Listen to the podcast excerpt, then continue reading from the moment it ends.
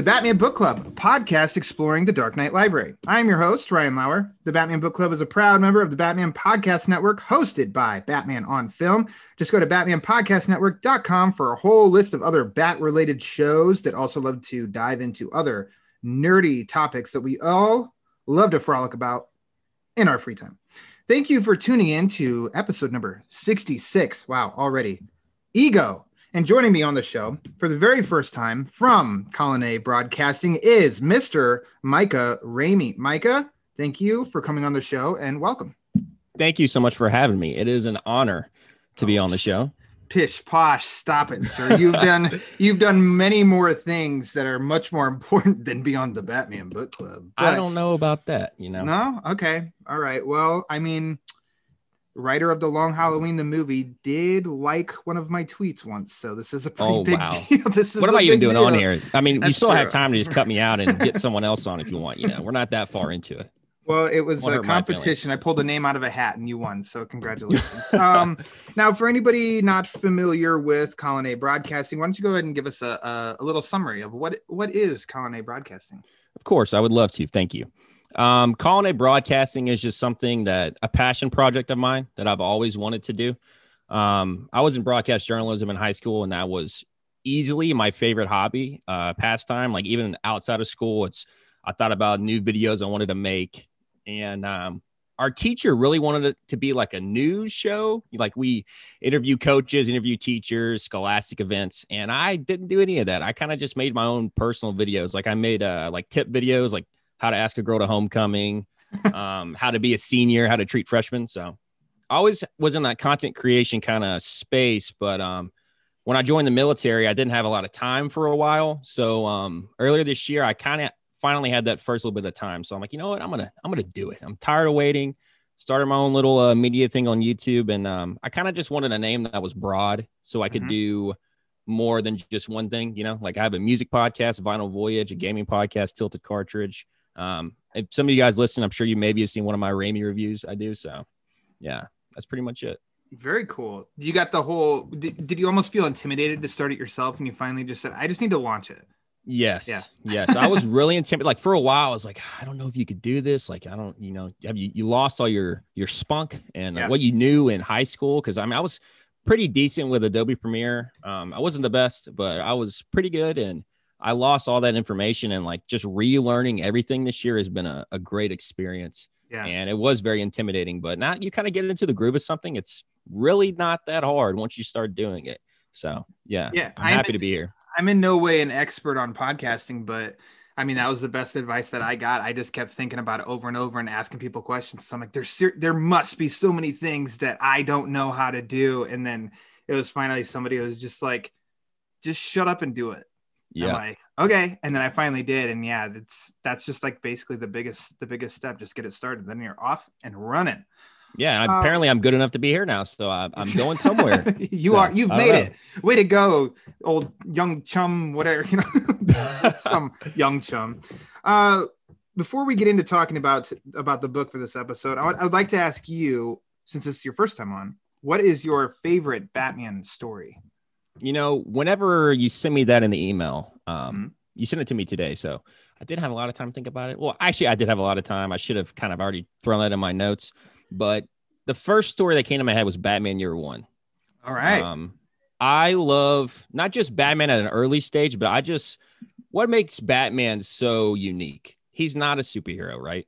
You have all these different superheroes with powers and everything, and that's always that's fun. It's not that it's not um, intriguing, but to me personally, the best thing about Batman is that he's a human, and the human stories are the ones that really draw me in.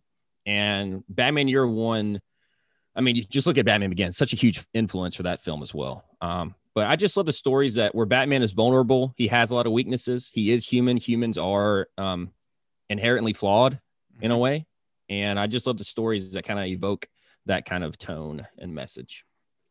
I said I don't think there is a Batman story that's more grounded than Batman Year One. Yeah, it's definitely the most grounded. Yeah. He's uh, a rookie. He's making tons of mistakes. Uh, that's, I mean, obviously there's a reason why it's one of the greatest, and some consider the greatest Batman stories of all time. So, uh, good choice. Thank well you. done. Um, would have been bonus points for the long Halloween, but whatever. That's fine. That's fine. well, uh, I do like that. I do enjoy. it. uh, very cool. Great. Well, today's issue issue book that we're going to talk about is Batman Ego, written and illustrated by the one and only Darwyn Cooke It was released as a one shot in 2000. It's been collected and re released in a hardcover, in a trade paperback, in a hardcover deluxe edition just a few years ago. It's available digitally and it is on DC Universe Infinite. Uh, which version do you have and did you read for this episode to prepare? I have, I know people can't see, but I'm going to show you anyways. I have Batman Ego and Other Tales. Um, it has like Darwyn Cooke's, his run on his little thing he did with Catwoman mm-hmm. and a bunch of other small short stories. But yeah, I, I just read that version of Batman Ego. So. Is is that a soft? Is that a trade or is it? yeah, it's soft. Yeah, it's okay. soft. Because yeah. I have, I think 2007 was the first hardcover release in which it was Ego and Other Tales, and that's the version that I have. But that is, I was not able to go and get that out of my out of my archives. So okay. Um, I checked it out through the Hoopla app, which I constantly remind people of on this, that it's basically a free digital library. Uh, I checked the deluxe edition out, um, and have and so read it digitally for this, which has the other stories like you said. It has an introduction by Amanda Conner. It's got yeah. an afterword by Darwyn Cooke that he wrote um, about a decade ago, um, a few years before his untimely death, R.I.P. And and before we get into ego, definitely in this, I have to mention because a lot of people don't know the story is there's one called Deja Vu okay. in this collection. And it is basically a retelling of Detective Comics 439, Night of the Stalker, that is or was Cooke's favorite Batman story. And he kind of did a, a, uh, a new version, a, te- a contemporary version of it. And it is definitely one of my favorite Batman stories of all time. And Batman doesn't say any dialogue.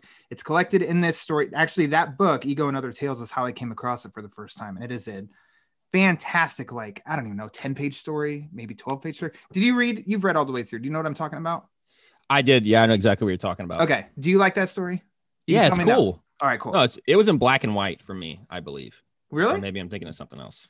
Um, you might, I think you, I mean, you might be thinking of something else. I love it because I think that the art and the coloring, all the shades look fantastic, and it's got such a great, uh, there's one panel in it specifically that I just love where he's in a he's in a tree looking at the um let's see.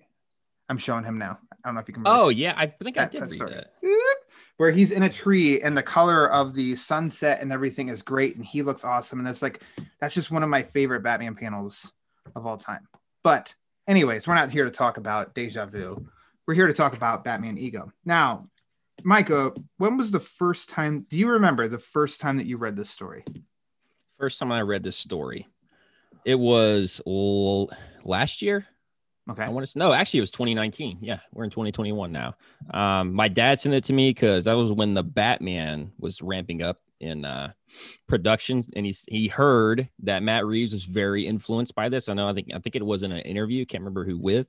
He referenced Batman Ego, and uh, so he sent it to me and obviously I'm really excited for the film and I wanted mm-hmm. to kind of understand where Matt Reeves was drawing from for inspiration. So I that's when I read it and I I know one of the questions we'll get into later and I'll I'll answer this again in the same way, but I just after reading this it's just I've you've ne- I've even with Batman Year 1 you've never really seen that much of a deep dive into Batman's psychosis. Yeah. You know, you see mm-hmm. him like his his physical weaknesses a lot but you never really get to see those mental weaknesses and mental scars that have, he's carried with and that he kind of leaves in the the background of his mind and neglects and just after reading it for the first time i was just blown away like how like there's i personally maybe there's others out there but i personally have never seen like Batman's how weak he can be mentally. You know, Mhm. Yeah. like he's an apex of a person physically. Obviously, still makes mistakes because he's a human, Mhm. but mentally, he's got a lot of baggage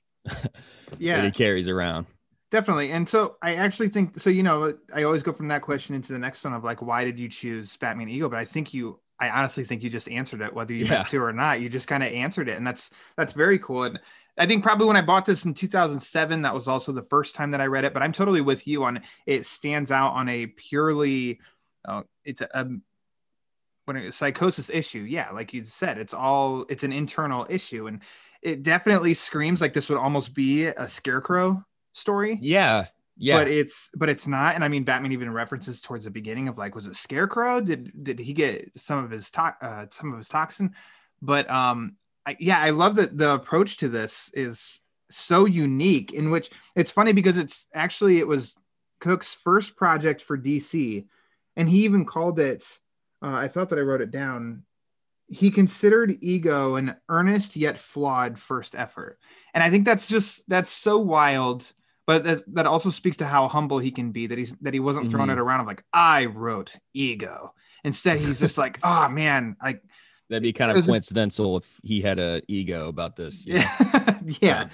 Uh, but the fact that that's so wild that artists you just don't know how your work will be perceived you know and there's plenty of things you're you're shooting for it one way and people take it another way. And and here it's like he had an idea that he presented and he's like it's flawed. It was a good attempt but it's flawed. There's so many people that this story makes their top 10 batman lists like people Yeah. adore batman ego.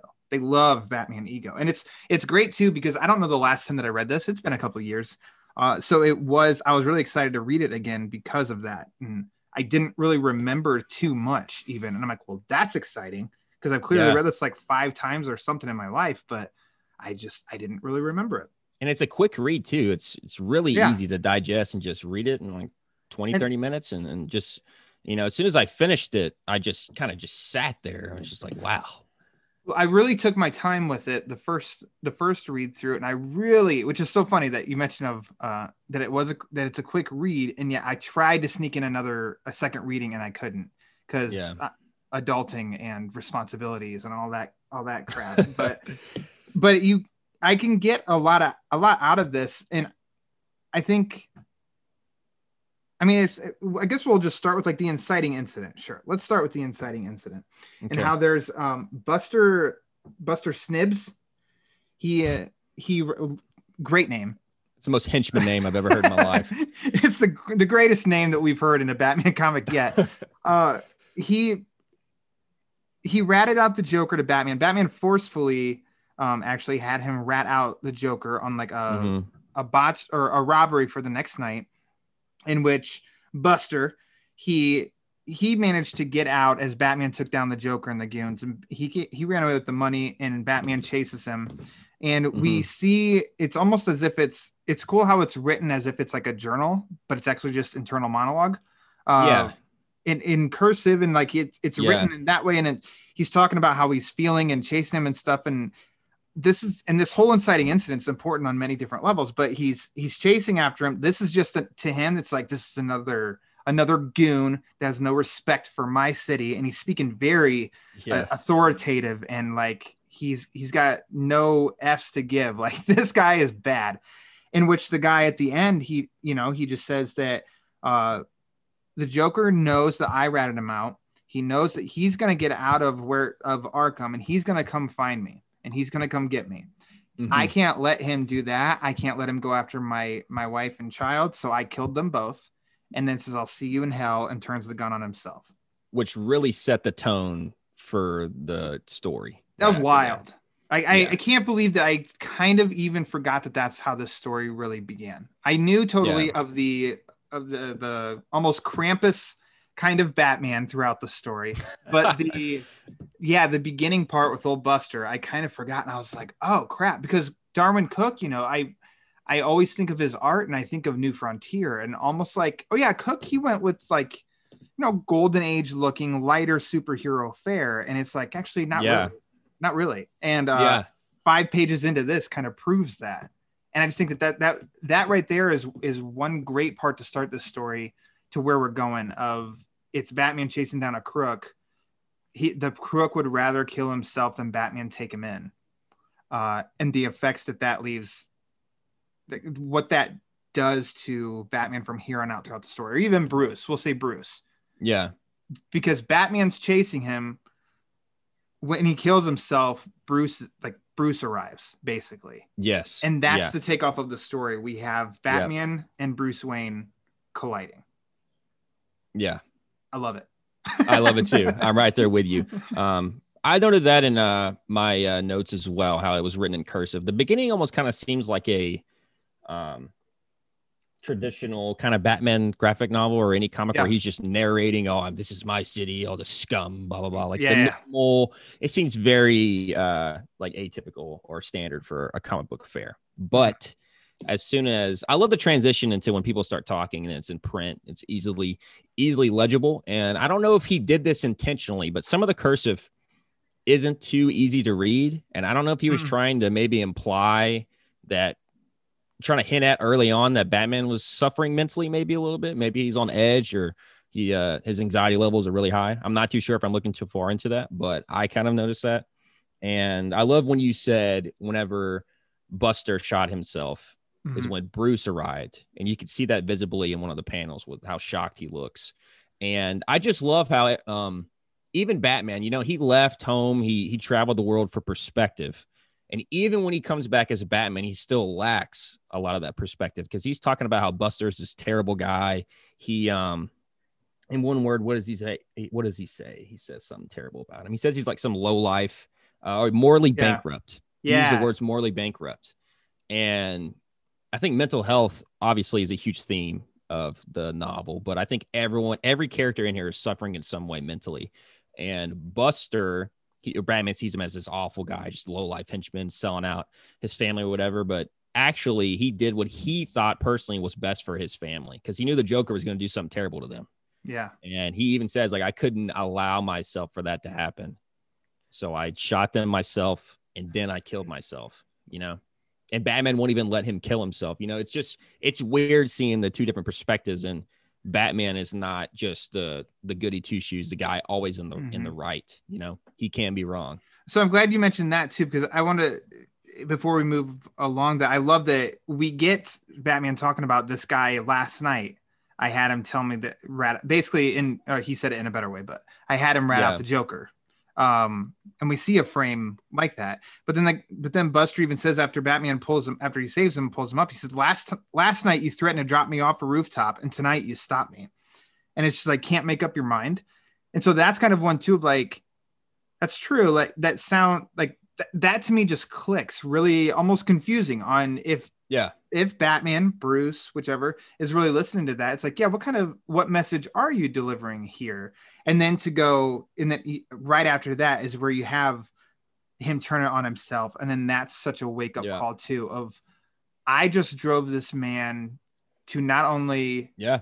kill himself but kill his wife and child and Yeah. that's pretty and i'm not going to say like that's messed up like it's just like wow that's a that's a thinker Yeah, exactly. That's And it sounds like something in. that that's the Joker kind of intended. Like this guy's, if he rats him out, then you know, I'll just I Mhm. now have an excuse, even though the Joker doesn't really need one. I now have an excuse to kill his family and kill him. And if he doesn't rat him out, rat me out, what does it matter? You know. Mhm.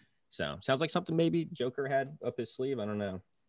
uh and i i love the quick what's pl- we see what's playing in his in his head as he is flying through in that kick-ass old school batmobile.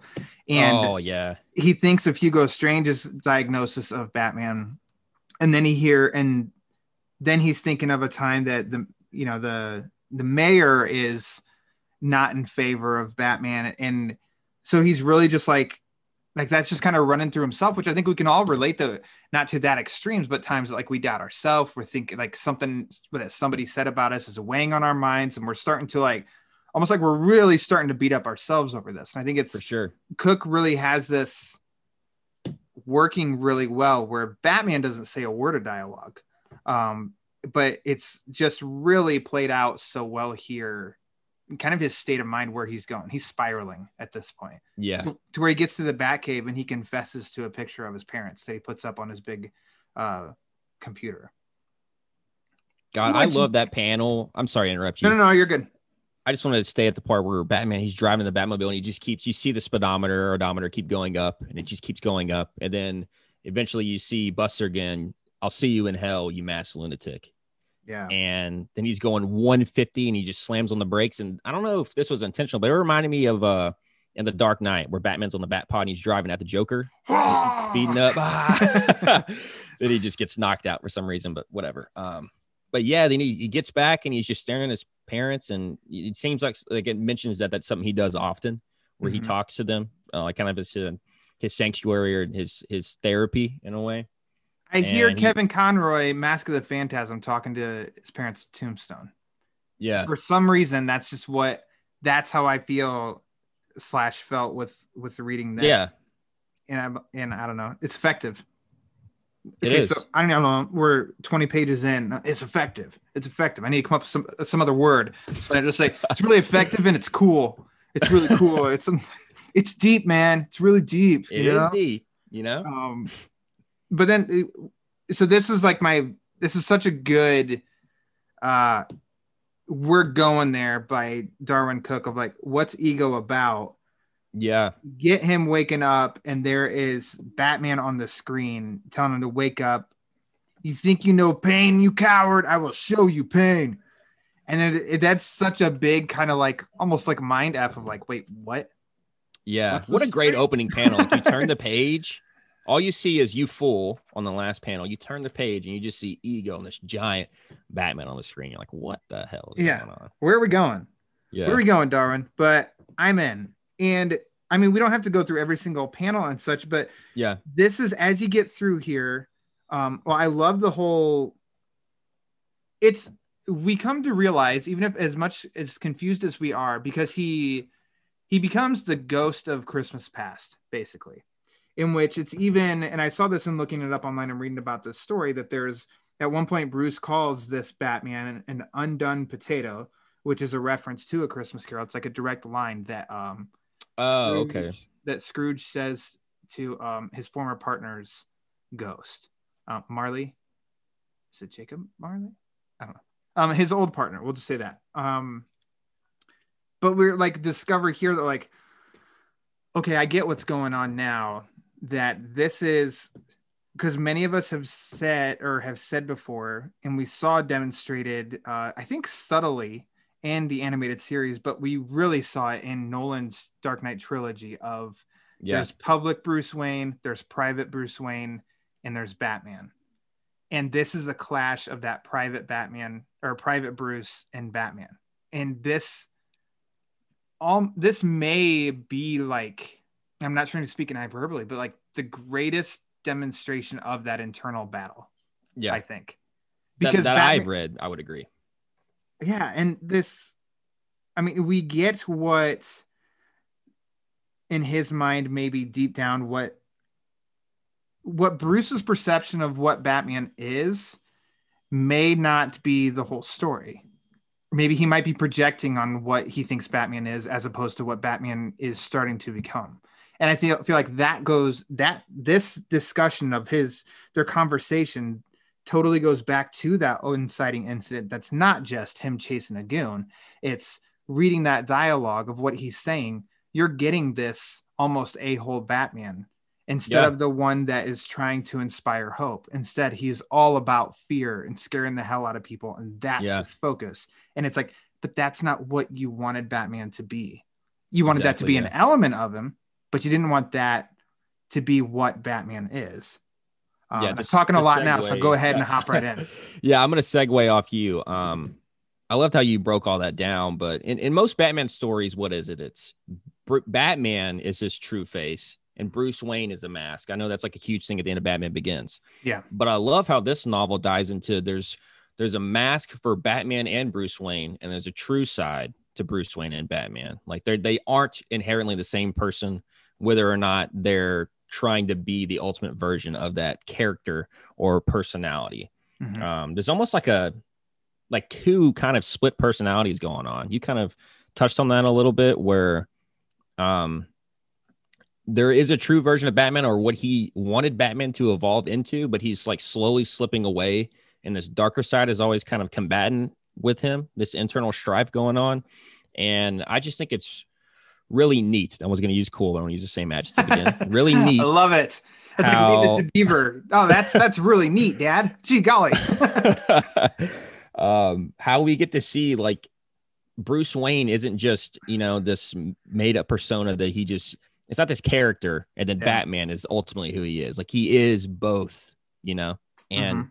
I love that how they die how or how Cooke dived into that for sure and i don't always need a ton of like flashback scenes um but i think that this one this one's really interesting because it doesn't it doesn't show its hand right when he says like that christmas remember? and then explain what the point of the whole thing is. It was i remember that christmas bruce. It was the first day we met. And it's pages before we Yeah. even understand what he means and so I found it even intriguing this time because, like I said, the whole the whole book was kind of fuzzy to me for some reason, and so it was exciting for me to really just take it in. And and it was like when he when Bruce gave his dad a gift and it was a tie, and I'm like, was this a story where his dad wasn't impressed with the gift or something? And then I kept reading, like, no, that's not it. And so then the pearls came out, and I'm like, oh, okay, but I don't remember Mhm. how did the pearls play a part in this story. And then we kept going, and Bruce accompanies his dad to the doctor to go and try and save a life. And and then i was like okay so okay so he witnessed a death. So maybe this is the first time that he saw somebody die. And apparently that scared the shit out of him. And then i then batman's voice comes back into play. And i just mm-hmm. think like it's so cool there to try and analyze like what does he mean here? And it says when your mother closed that door you weren't alone. I was there with you. Faceless nameless but I could feel you. And that night you could feel me too. And it's still, since I didn't remember what was going on, I'm like, holy shit, what was it? I'm I'm trying to think because it's definitely I think Cooke is building it up towards something internal, which is always it's kind of fun because it's he's just building it up before revealing what it is. And ultimately he you know, and he's he says basically that it, it was fear yeah. And then it was just kind of like that was such a great reveal to me. And then it had me go back and read this now knowing what the end point was let me read and see what this is. And it's like that's bruce. Like and then to me and a lot of people they would think like that's batman begins because fear was the theme of batman begins. And there's so many elements between fear or like connections between fear and batman and fear and bruce wayne. And i I think like that is being almost like the basis of this. It, it's really instrumental in the idea of Batman and what he wants Batman to be. And yeah I agree It's Yeah. it's keen. everything fear fuels everything Batman and Bruce Wayne does and doesn't do. You know, he doesn't kill people because well, one is moral code, but he also he's afraid of what he will become.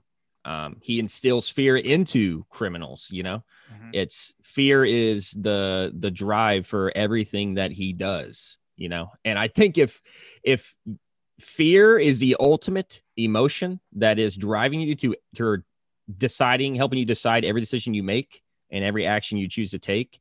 Uh, eventually, that's probably going to build up at some point, and that's probably why he's experiencing this uh, out of body Christmas Carol ish Yeah. experience. You know, so for sure. And yeah and i and i love that too. And uh, i think you're very on point and that's where i feel like that's Cooke's point also of as the batman uh goes through the past like i'm losing track of the word but he gives a refresher on remember at the beginning it was great because we were using this and we would take all Yeah. the pain and all the rage and all the fear that had been bottled inside you and we would share it with those who deserved it and that is the point where you would like fist in the air and be like, hell yeah, take it to them because they're superstitious and cowardly lot. And it's it's great. and and they have the page that you could go, you could go no dialogue on this. Uh I think it says on here, I don't know, it's like page 43 or something, but and it says for a short time it was perfect. And you've got Batman running in the background, and you see that there's a Gotham Times newspaper that says one man more on crime, and it's kind of given you the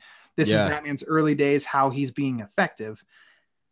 But then, like you just said, of if that's your that's what you're using for every decision, if that's what you're using for every decision, uh that's that's just not good. You need to get like put it in check.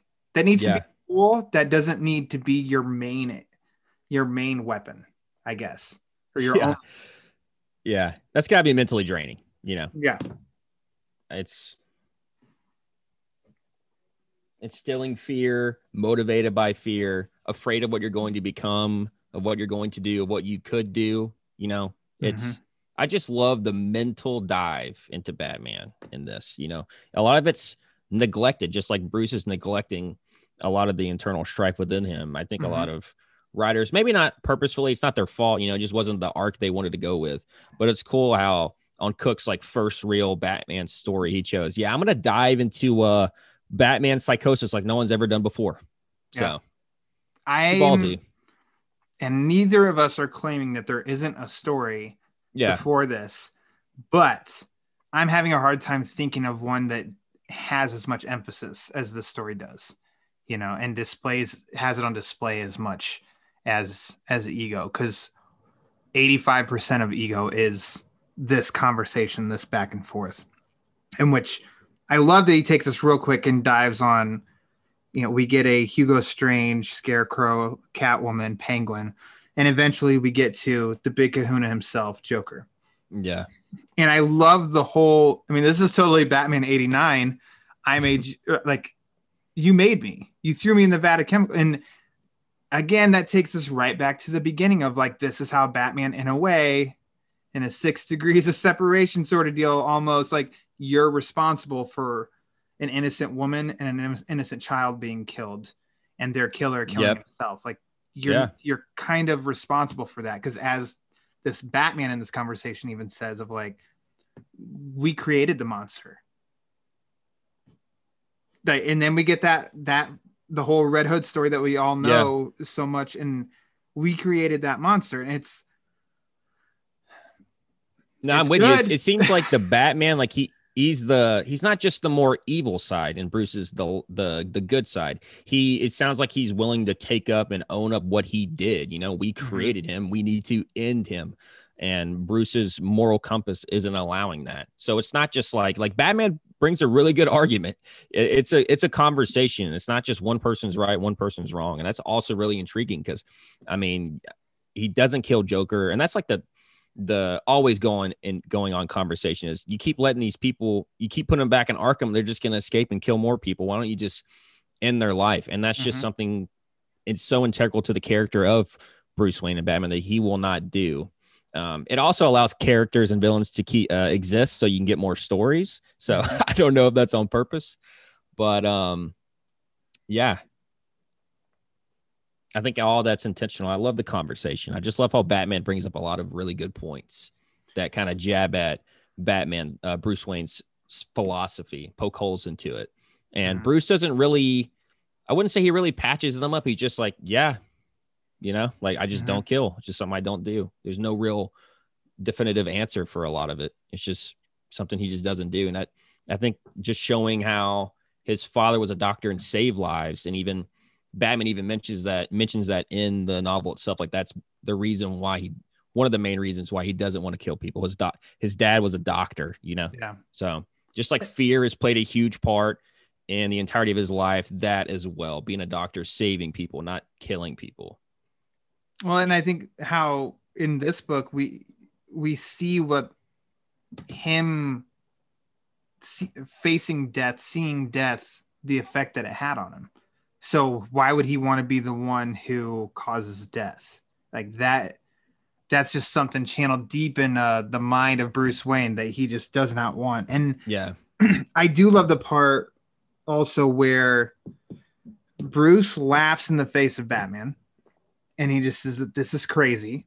And you can see that. That's when he says the potato thing. yep, that's when he says the potato thing. You got it. and Batman's getting pissed. And then Batman comes back with kind of making fun of him of like of what your so-called life. And then we get these great quick panels of these kind of people that Bruce Wayne Yeah. encounters. And it's like, that's true. Like that's what I mean. Like that's another part that Cooke did really well of like we're seeing what Bruce Wayne's his we're just seeing this is his life. And it is kind of like, yeah, quote unquote, your so-called life. Like this, this isn't that great of an existence. And Yeah. so Not authentic.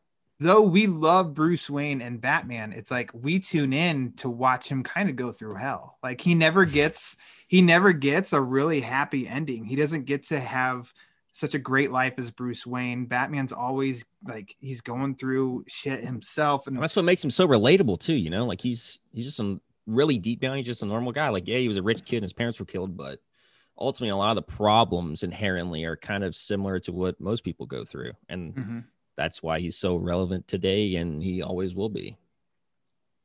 I like how he brings Two Face into the fold as well. Yeah, I, bl- I like how he blends in a lot of like Year One and Long Halloween. Yeah. They're kind of you know like they're part they're canon. Mm-hmm.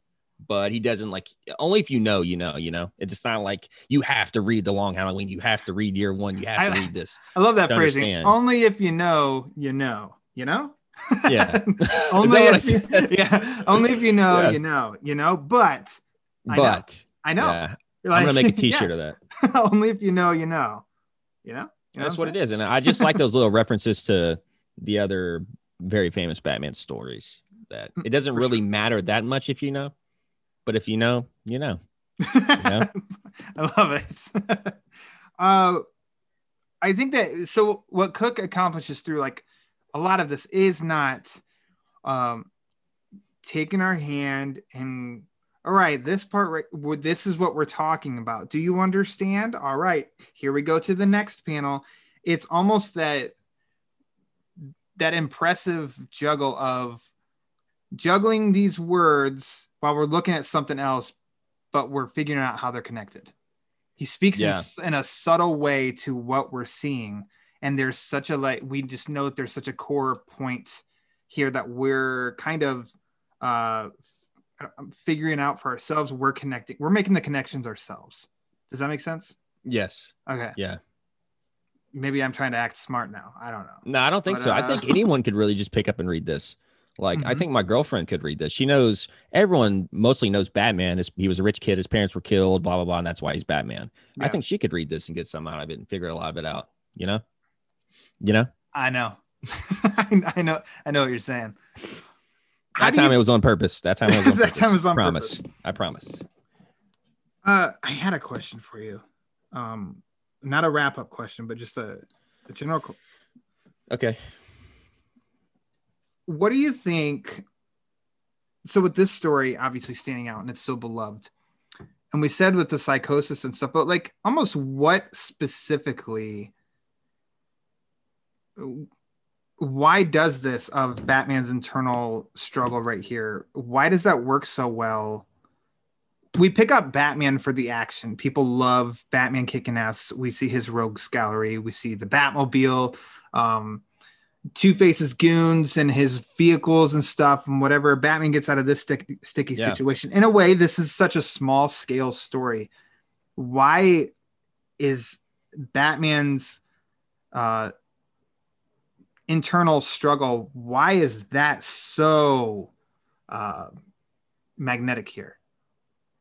That's a great question. And of course, we come to Batman for the theatrics, a guy in a Yeah. bat costume, the villains, um, just the aesthetics of everything Bath and Goth- Gotham City. Mhm. Um, there's so many reasons why we continue to come back. And like you said, with the psychosis of Batman and, and his psyche, it's just it's so relatable. Like Batman, like I said, Batman's always relatable because he is just a human.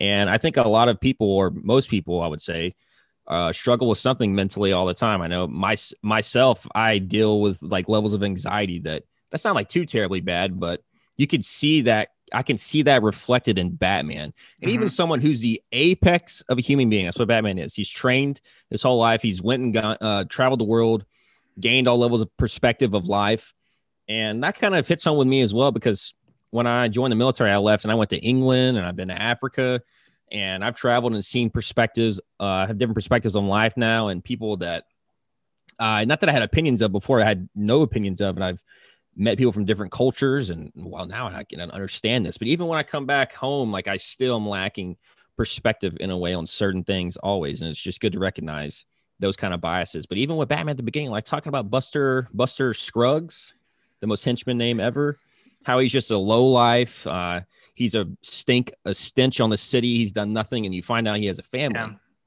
And obviously, I think he handled uh, the family matter in a horrible way, but he did what he thought was best.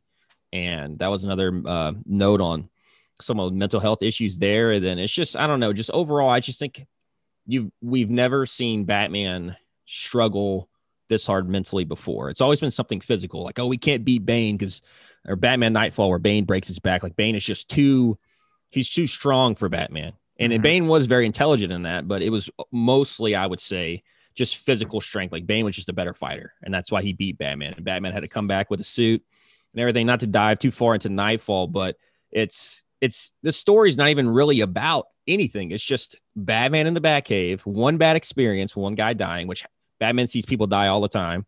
Mhm. But for some reason, this one really triggered, and I think a trigger is kind of a theme as well. Like this death triggered this uh, split personality psychosis.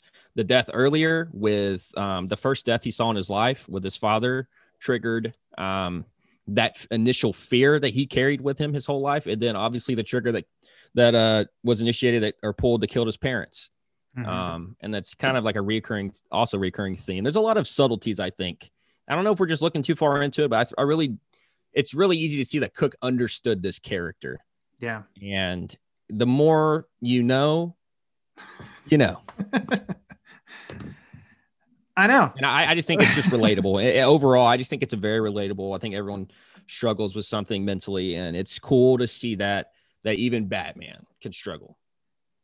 I think that that's why that last part, especially of, I mean, not to get too philosophical or whatever, but it's almost like everybody's got, we've got the, we've all got a big bad Harv, and to relate it to Harvey Dent, and but it's just keeping that suppressed. Of and sometimes, of course, you want to, you would love to flash out and backhand somebody that cuts you off or um somebody who dinged your car, something you know but you know that like once you do that you're crossing a line that you kind of can't go back on um, and hold yourself in check and this is a great discussion on that and the, where we end up is basically how does batman settle this ba- this bruce how does he settle this conversation with batman? How does he basically make him go away?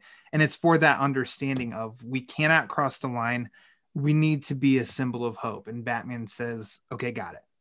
And that that's the check that it's just so funny because you talk about it's like two different people are having this conversation. Really it's just bruce and bruce just he needs to find a way to understand that of i'm letting the fear take over. I need to put it in check. I need to be hope hopeful. I need to bring hope to gotham Exactly. I'm sorry I laughed a little bit there. I was just when no you I'm, I'm used to um, it i'm used to it I was no, you had a really good point. Um, when you said Bruce is just ultimately talking to himself, I was just imagining Alfred like walking down the steps, bringing him food, and he just kind of standing there the entire time while Bruce is just screaming at himself, just like watching it happen the entire time. Or like But, the um, panel, the panel where Batman flicks Bruce across the cave and he smashes into things, and Alfred sees Bruce running into the ship by himself. like when you used to play by yourself as a kid, and like, Yeah. ah, and you fall down, or ah, and then you jump into something else, and Alfred's like, okay, Yeah, Um, okay, I'm gonna go back upstairs. yep, back upstairs. I'm sure a room needs mopped or something. I'll I'll take care of it. Uh, Yeah. ending it on the note after that understanding is Joker yet again. So Buster was was not wrong. Joker's free. He's he's taken the patrons of a popular night spot hostage, and Batman is coming in, and we don't even see the end of that because we don't need to. Yeah. We're we're now back. It's come full circle.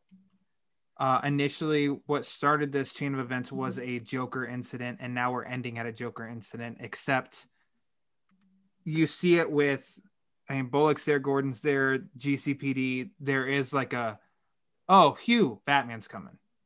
So it ends on an optimistic note, on a high note, and and Yeah. Batman's gone through all this this internal mess that he had that, like now he's coming to save the day. So the whole thing was not for, it wasn't for nothing.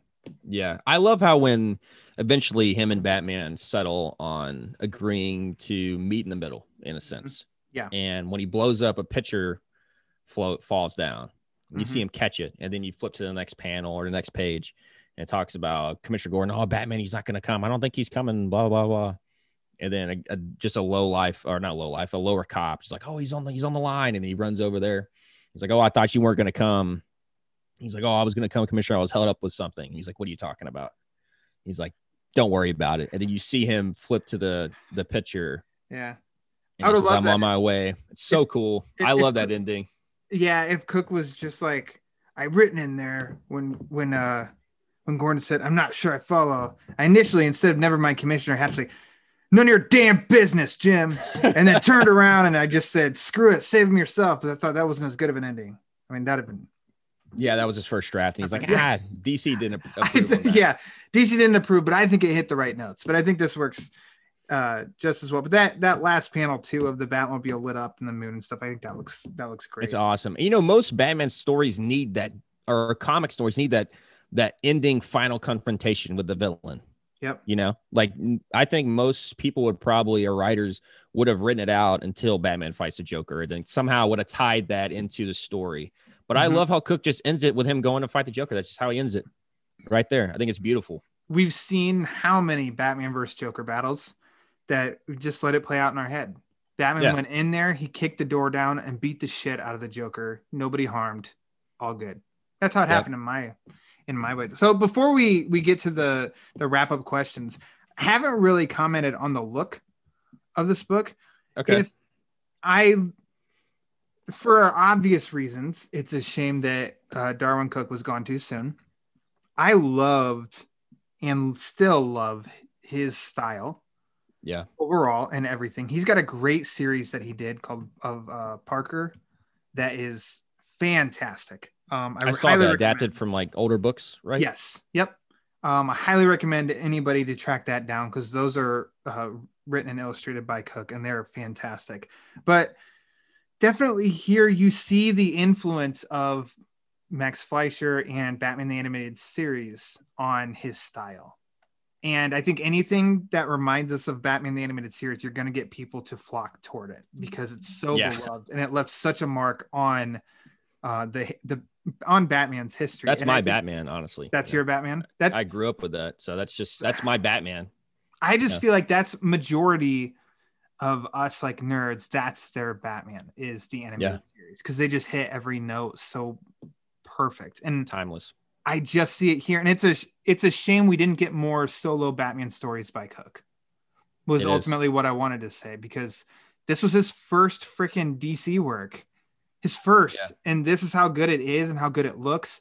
And New Frontier is great, but I always like I'm like, oh, I I love Batman here. I wish we could just go off with this Batman by himself for a whole 150 pages or something. I always just wanted more solo Batman work, but I love how it's it feels timeless.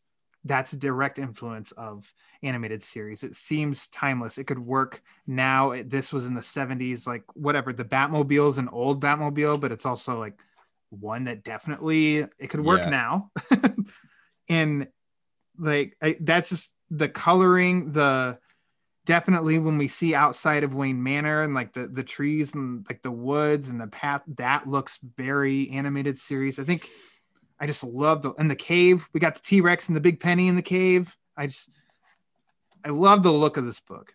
Yeah, very very animated series. I know he worked with them. Isn't that correct? Yeah. I Yep. did some research and uh, I was a big. Obviously, I said uh, the animated series is like my Batman. That's like my. Mm-hmm. You look up, you go Webster's dictionary, and you find uh, Bruce Timm's and Paul Dini's Batman in there. But I was a huge fan of Batman Beyond as well, which I had no idea he actually animated the the intro sequence. Like he did it himself, like on Adobe After Effects at his home computer, and it was one of the few intro sequences that was made tailored for the music. Normally, from the research I did, they make the animation and then they make the intro and then they make the music to pair with it. And he did it the other way around. And Wow. also watching that, I was hit with like a, a tidal wave of nostalgia. I haven't Uh-huh. watched that show in a long time, but that intro sequence is great. I would love him to do Batman Beyond as well. I think he would have done a cool job, like an old Batman. Like, what's he going through now mentally that he can't be Batman anymore? Like, that would have been cool to see. Yeah. Ugh. I'm gonna watch Batman the animated series tonight. Uh, my guys, since let's talk now of some favorite parts. okay. What is your favorite part of Batman Ego? You know, I think just hearing the word ego is a weird title for this, isn't it? Because he's not really egotistical, I don't think, Mm-mm. um, at all in it. He's very um, self reflective. Obviously, he literally go. creates another version of himself and they have a conversation. But overall, my favorite thing is I've, I've hit on multiple times is just how deep uh, Cooke dives into Batman psychosis. So we really, ne- at the time, of was it 2000 when it came out? We've never Mhm. really seen anything that deep before. And I just love that not only is Batman limited physically and what he can do, he's also limited limited mentally. And it's just really and it's just not a it's not a huge grand story like Batman's battling Joker and Two-Face and everyone gets out of Arkham at the same time and it's this huge chaotic fight, you know. Which I love stories like that. Obviously there's Yeah. nothing against that. Mhm. It's just cool to see, you know, hint to Two-Face, the other side of the coin, just, just a more stripped down story that's all about Batman and Bruce Wayne. Like, you know, it's always Batman, Detective Comic, Batman number 157, Batman number blah, blah, blah. But this one, it's Batman, it's equally Batman ego and Bruce Wayne ego. You could have called it either or, honestly. And uh, that's that's just what I love about it. That's my favorite part. So What about you? from when Batman shows up until he goes away, all 46 pages. Since it is so back and forth between the two, all of that, that's just like your favorite. Oh, yeah. I right. love that conversation. I think it's just a Yeah. genius idea because I, I read that, I did a little research. He's like, I just want to do a story where Batman and Bruce Wayne talk. That's really interesting, Yep, you know, because they are different people. For sure. Um, mine is a little bit more specific and a part. I I like the Joker not having an origin, but it also totally works at times, and I love the Joker retelling part. Okay. Yeah. because of what it what that brings to the story to Batman ego and how Batman is emphasizing we created the monster. Like that's your arch nemesis. Well, you made him. Uh the guy at the beginning killed himself and his family is because of the Joker. You're responsible for the Joker. There's just a lot um that that yes, it's a quick retelling of, Yeah. of the Joker, but it's it just brings a lot to it, I think. And uh I the visually I think it's great too. no, yeah, that yeah, just to bounce off that, I, I didn't even think about it like that. Like, you know, I think they gave that origin of Joker just uh what's the Joker's origin? Oh, this is what happened, and Mhm. it, Batman was there just because it's a Batman comic. But I like how he takes that origin and just fleshes it out and ties it. There's so many tethers, you know, that all Mhm. connect with fear and uh, letting someone die. Because technically, that day, uh, the Joker, the his human self, died, and Mhm. he he became a new person Absolutely. There's so many different split personality things here as well, like Joker's original self and then the Joker, Batman, Bruce Wayne, Harvey Dent, Two Face. There's there's a lot going like uh themes, the, the Mhm. themes of just you know two different. Everyone is kind of two different people in a way. Your true say- self and your and your closet self. As you're saying that and you were listing off the villains, and I'm like, they showed also Catwoman, and it's like, oh yeah, she's got Selina Kyle and Catwoman, a Scarecrow, Yeah. Scarecrow, Dr. Jonathan Crane. Hugo Strange, he kind of does a public persona and then himself. I feel like Penguin might be the only villain that is like through and through. he is the Penguin. And that's why Pete Vera loves him so much. Or yeah. He's just like he's just honest with who he is inside. Pete's very emotional like that. You know, he's very very deep like that. That's why I love Oswald. Yeah, Uh, makes sense. How about a favorite panel of the entire of the entire book? My favorite panel. So I was gonna choose the um the the panel where Bruce Wayne's parents die and it's the gun and he's running up the slide of the pistol. It's beautiful. Yep. It's absolutely beautiful. But if I had to pick my favorite just panel, it's a smaller one, but it's whenever uh Batman gives Bruce the handgun. Okay. And he said, Well, just do it, just end me. And he Mhm. says, I can't. And he unloads it. He said, It would be. And then the next panel is shows Buster. That's my favorite by far panel on the whole slide. It just hits you so hard. And we talk about a lot where a Cooke takes the reader seriously. Like he understands that Batman readers are hardcore. They know what's going on just like him. He doesn't need to just Yep. tell us, you know. And yeah, the next panel says suicide, but you already you see that. There's a reason why he shows you Buster. And I just that's the panel that hit me the hardest for sure. And there's there's a lot that look more beautiful and Sure. his artwork's fantastic. I just love how and the artwork's pretty simple overall. Mhm. But that, I think it works in it to its um, advantage, especially with that. You just see, or it would be, and then you just see Buster, and you know that would be suicide. And I just that's the one that really hit me the most and my favorite. Very cool. What about you? Probably the very last panel of the story. I am a sucker for having like a really cool image that you can create a story around. And I think if you were just presented that old school Batmobile, the moon shining behind, and you know that he's in the city, you could kind of think up anything. Um, I initially almost thought it was going to be the earlier Batmobile that he's right after Buster kills himself and he's flying through in the garbage cans. But this one's a little bit cleaner and it's got like that skyline and stuff. And I just I really like that. It's it's nothing too flashy, but it's just it's just cool. It is cool. It's It is cool, man. It's keen. It's neat. It's all You know? all the above. Now, would you like to see this? And we'll get to the possible influence on the Batman here in a second. But would you like to see this Okay. adapted uh, in animation somehow? That's a hard question because initially I was like, yes, Mhm. but I'd rather there be, I'd rather something just be influenced by.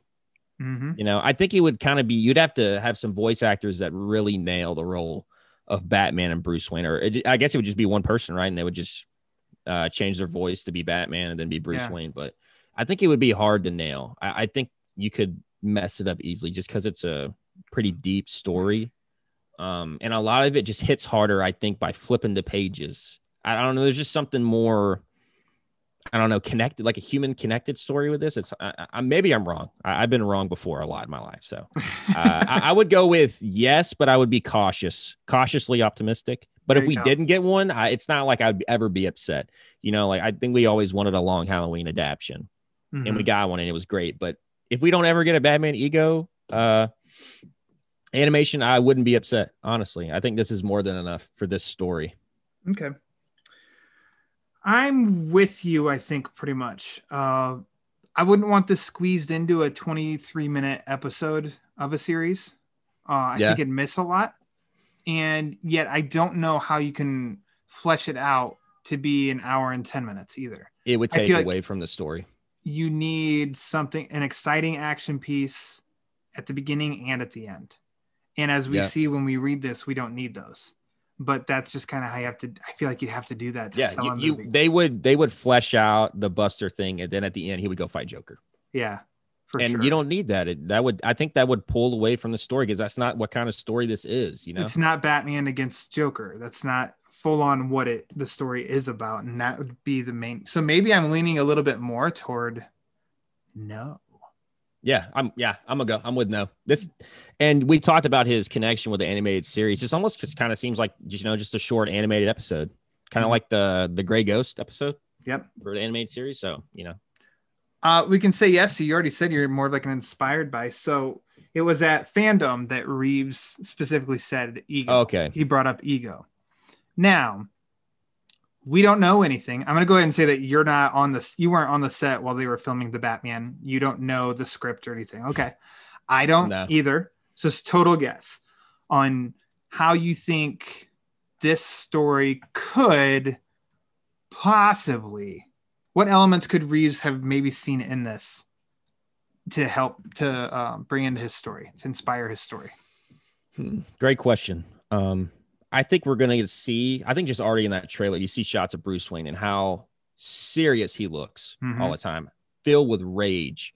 I think we're gonna get a Batman film where there is no, there is no mask. He is Batman all the time, even when he's Bruce Wayne. It's it's really difficult for him at this stage, early stage of his career, to differentiate. He's he's just not there mentally. So I think you're going to get a Batman that's just Batman all the time. And you look at his face at the end of that trailer, how, how you could just see him, Robert Pattinson, emoting so much anger and rage. And I know some people thought maybe that was what Reeves meant by ego is that there's going to be like maybe he was talking to himself. I don't think we'll see that. I think that'll be kind of hard to do. Yeah, and not Um, be silly or something. And yeah, not be silly. It had to be CGI or something like that. And I, Reeves doesn't, you know, what he's talked about. This isn't a very CGI heavily film. Most of it's practical stunts and um, filmed. But I don't know. I just think we're gonna really dive. It's like like what the novel did. We're gonna dive into Batman's psychosis, and he's not perfect, you know, physically and mentally. You know, So like, cause you know, I love Batman Begins, but he came back like in that film. Christian Bale came back, and he was already kind of a he already had it mind like made up in his mind. He's going to be this kind of persona for Bruce Wayne. Like he was already kind of perfect at it to throw Yeah. people off, thinking that maybe he was Batman. Then while he was Batman, that was his true self. Where I think in this one he he'll be Batman, but maybe he's not. He's not going to cross the line. I hope, I hope not. But maybe he's he's going too far. He's he's too he's acting too much out of emotion and, and rage versus this the Batman that takes a step back to think things through logically. Mhm. I think he may be doing everything based off his emotions. I like what you said. Um, you think that he, this movie, he's going to be Batman all the time. I like that. I think that makes that makes a lot of sense, and for the reasons that you said, in which yes, we only saw, you know, a two minute trailer of twenty five percent of the movie done, um, Yeah. etc. But that is definitely because the element you take from ego. What what would inspire you from ego for your movie? It's like the internal struggle of Bruce Wayne and Batman. what Batman's supposed to be, what he wants him to be, but maybe what Batman kind of is um yeah that'd be that makes the most that makes the most sense to me i don't have anything that's more fresh than that Yeah, because you remember that um the funeral scene Mhm. where Batman's or Bruce Wayne, I think Batman because he's Batman all the time. what saves saves the kid, and then you just see the look on Pattinson's face. Like every scene you see is when he's Bruce, he's he's just stone cold, like just Batman. Like he Mhm. might as well have the mask on, you know, like he's so Yeah. Mentally focused on getting the mission done. And even at the beginning where he's doing detective work, like in the daylight, he's even Batman during the day. He's got like eye like a little, just a little bit of eye black on. He's got the mask uh tied around his his face. You know, normally he wears a mask here and up, but in the day he's wearing it here down because he's he's Bruce Wayne. He, he just can't walk around as Batman during the day. But you know, I I, I don't know how. I, don't, I can't believe I actually said it that nice. I'm impressed with myself. I I think he'll be Batman all the time, and maybe by the end of the film he'll, or maybe in the second one he'll start. he's gonna learning, find oh, bruce he's gonna find bruce You know, because he's he's still learning how to be Batman. He is he he doesn't know he needs to be Bruce Wayne. I think he thinks that he doesn't need to be Bruce Wayne. I'm Batman. That's who I am. I don't need to be Bruce Wayne. And then maybe with Alfred and other characters, he learns like you have you're the you carry the Wayne name. You have to do something with that. You know, Yeah. you can help the city in both ways. You don't just have to be Batman. And maybe that's part of the film. I swear I wasn't at the the filming or I wasn't with Matt Reeves when he was helping write the script. This is all just speculation. I've spent a lot of time thinking N- about. the next trailer we get um, they're gonna be like the title has changed it's now the batman finding bruce finding bruce the next one the batman found bruce and i That'd don't, I don't know really where the cool, third yeah. one would be you know, like every superhero film, you you always see them try to figure out how to be the hero. They're learning to be Captain America, learning to be this. It, it's cool. Like this one, it, it would be him finding Bruce would be more important than him actually Yeah. finding Batman. yeah i know you know, I found it. You know, you know. Uh, what what would you say, sir, would be your your final thoughts on Batman Ego? I loved it. I All right. absolutely loved it. I am happy that Matt Reeves chose this as one of the influences on his film. It's going to be a different take uh, for live action that we've ever seen with Batman, but just sticking back with the topic, um, I, it's a classic. It's an, I think if you're any Batman fan, you haven't read it, you're missing out. It's really quick read. Um, so there's there's no reason not to dive into Batman Ego. You know, It's a very different approach to something that now many of us know, and I think because like Batman Begins really helped bring that to the the forefront. Less, they were a little less subtle about it than the animated series. I think it's always been there, for sure. Batman Begins Yeah. and mainstream brought it of public and private Bruce are different and Batman's different. So he's like got like three personalities, and this story really it kind of just focuses on two personalities, but it does it really well. It makes a conversation of a man against himself very, very interesting and hints on so much of Batman's history in the process. It's never cheesy, never overdone. It's always intelligent and effective. So I just think it's a very, very good uh, Batman story. It Yeah. was not in my top 10 when we did the top 10 uh, the top 10 episode, but I mean, you're talking about thousands of Batman stories. yeah, it's Uh, you know if it doesn't make your top can. ten, that's really not that big of a deal. it's top so 20. So there we go. It's top Okay. 20 for sure. I don't know the placement, whether it'd be 11 or 19, but it's definitely top 20. So, uh, Micah, thanks for coming on. Thank you for This having good. me. Good discussion. Uh, if you would like to plug anything, plug away. Okay. Um, if you want to hear more what I have to say, if for some reason I helped entertain you uh, during the remainder or the entirety of this show, you can follow me on Twitter at the Coloneh. Uh, I'm also on YouTube, which is my main channel at Coloneh Broadcasting. That's C O L O L N E H. I know it's kind of hard to spell. I think I actually just kind of spelled it wrong, but whatever. Just uh, Google it. I'm on my Batman on Film web. Uh, you can find me on the Batman on Film website anyway. So yeah. Fantastic. Great. Look them up. I'll tag you also when this episode drops, um, tweet it out and stuff. And so there you go. So just go to Twitter. My Twitter at the Batman BC. It's also on Instagram at the Batman BC. You can also go to batmanonfilm.com and you can see my latest write-ups and reviews and postings and everything, and probably something about the long Halloween because I can't shut up about the movie or the the book or the most recently announced new special. Hallelujah maybe that can be on Coloneh Broadcasting. You know what I'm saying? Review that Maybe. book the day Maybe. of release. Um, you can also write into the show for questions or comments, uh, maybe some concerns. I don't know, whatever you want, or just anything about Batman at the at gmail.com. If you'd like to support the show, you can uh, buy. Go to the shop on teepublic.com where there's t-shirts, hoodies, stickers, magnets, um, flags, onesies for your little babies because they need to be well read with Batman material. Or if you'd like to support the show and don't want to spend any money at all, that is 100% a-okay. You can just rate and review the show on Apple Podcasts. The link to the rate and review page in the description of this episode. The more reviews we get, the more it helps spread the word. And as we all know, the word is panic. So, for Micah, I am Ryan, and until next time, read more Batman comics.